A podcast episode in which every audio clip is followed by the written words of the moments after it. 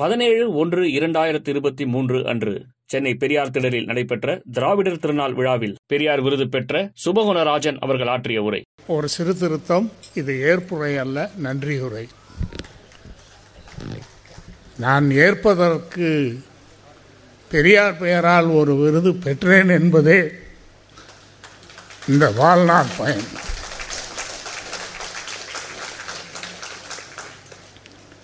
பெரியார் இல்லை என்றால், பெரியார் சிந்தனைகள் இல்லை என்றால் இன்று முன்ன உங்கள் முன்னால் நின்றிருக்கும் இந்த மனிதன் ஒருபோதும் தோன்றியிருக்க முடியாது.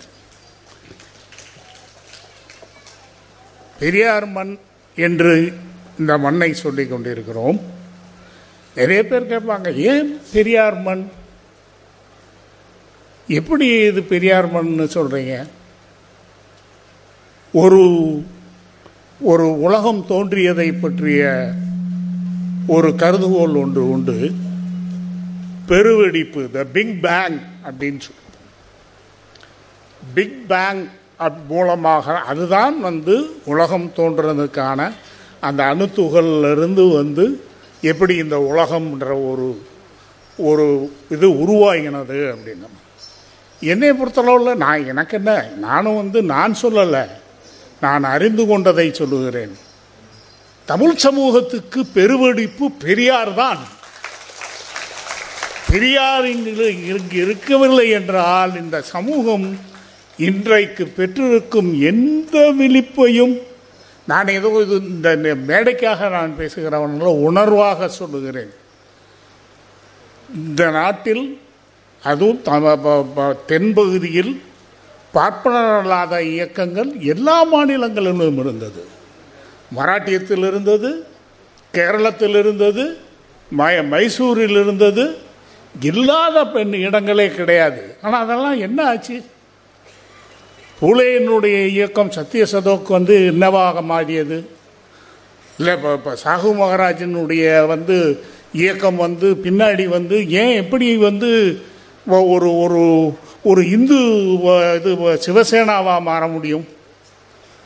இல்லை, மைசூரில் வந்து லிங்காயத்துகள் வந்து நாங்கள் இந்துக்கள் அல்ல என்று சொன்னவங்க அது சென்னையா சென்னையா பசவையான்னு ரெண்டு இருவர் வந்து அங்கே ஒரு இயக்கம் கட்டுறாங்க. சொல்லப்போனால் நம்மளுக்கு முன்னாடி வந்து பெங்களூரில் வந்து இடஒதுக்கீடு இது நடந்துருச்சு. ஆயிரத்தி தொள்ளாயிரத்தி இருபத்தொன்னில் அவங்க கொடுத்து அந்த மாடலை வச்சு தான் நம்ம ஊரில் வந்து நீதி கட்சி வந்து அந்த திட்டத்தை அறிவிக்கிறாங்க. இருபத்தஞ்சிலேயே கேரளத்துலேயும் வந்து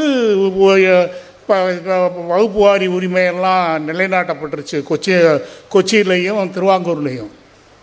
ஆனால் அங்கே அங்கே உருவான இயக்கங்கள் ஏன் இந்து மதம்ன்றதோ இல்லாட்டி வந்து கடைசியாக வந்து நாராயண குருவை ஒரு இந்து ஆன்மீகவாதியாக மாற்றி நிறுத்தினது ஏன்? எப்படி நடந்தது? இப்போ இதெல்லாம் நடந்த கா காரணங்கள் அது இங்கே நடக்காமல் போனதுக்கான ஒரு பெரிய கா இது வந்து தடை பெரியார் மட்டும்தான், பெரியார் சிந்தனைகள் மட்டும்தான், முழுக்க முழுக்க வேற ஒன்றுமே கிடையாது. என்னன்னு சொல்லி கேட்டிங்கன்னா, லிங்காயத்துகள் இந்துக்கள் இல்லை என்பது தான் பசவ பசவண்ணாவனுடைய சிந்தனைகள் அதுதான். ஆனால் அதை பின்னாடி மறுபடியும் அதை கொண்டு போய் வந்து உள்ளே நுழைக்கிறதுன்றது.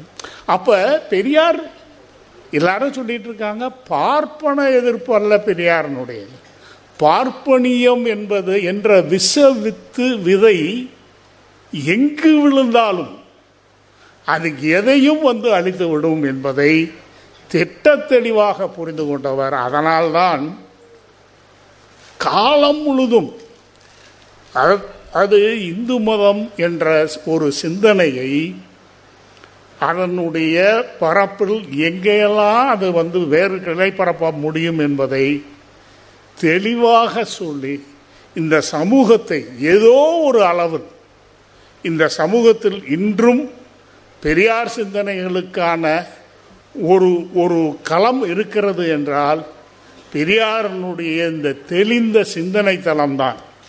சுயமரியாதை, பகுத்தறிவு என சமூக நீதி, இந்த மூன்று கோட்பாடுகளையும் இந்த சமூக தமிழ் சமூகத்துக்கு கொடுத்து அதை வந்து ஒரு ஒரு பெரிய ஊன்றுகோலாக மாக்கி மாற்றி இந்த சமூக மாற்றத்தின் கருவியாக இருந்த பெரியார் இல்லையே நாம் இல்லை என்பதில் எனக்கு எந்த நாளிலும் எந்த இதுவும் இல்லை.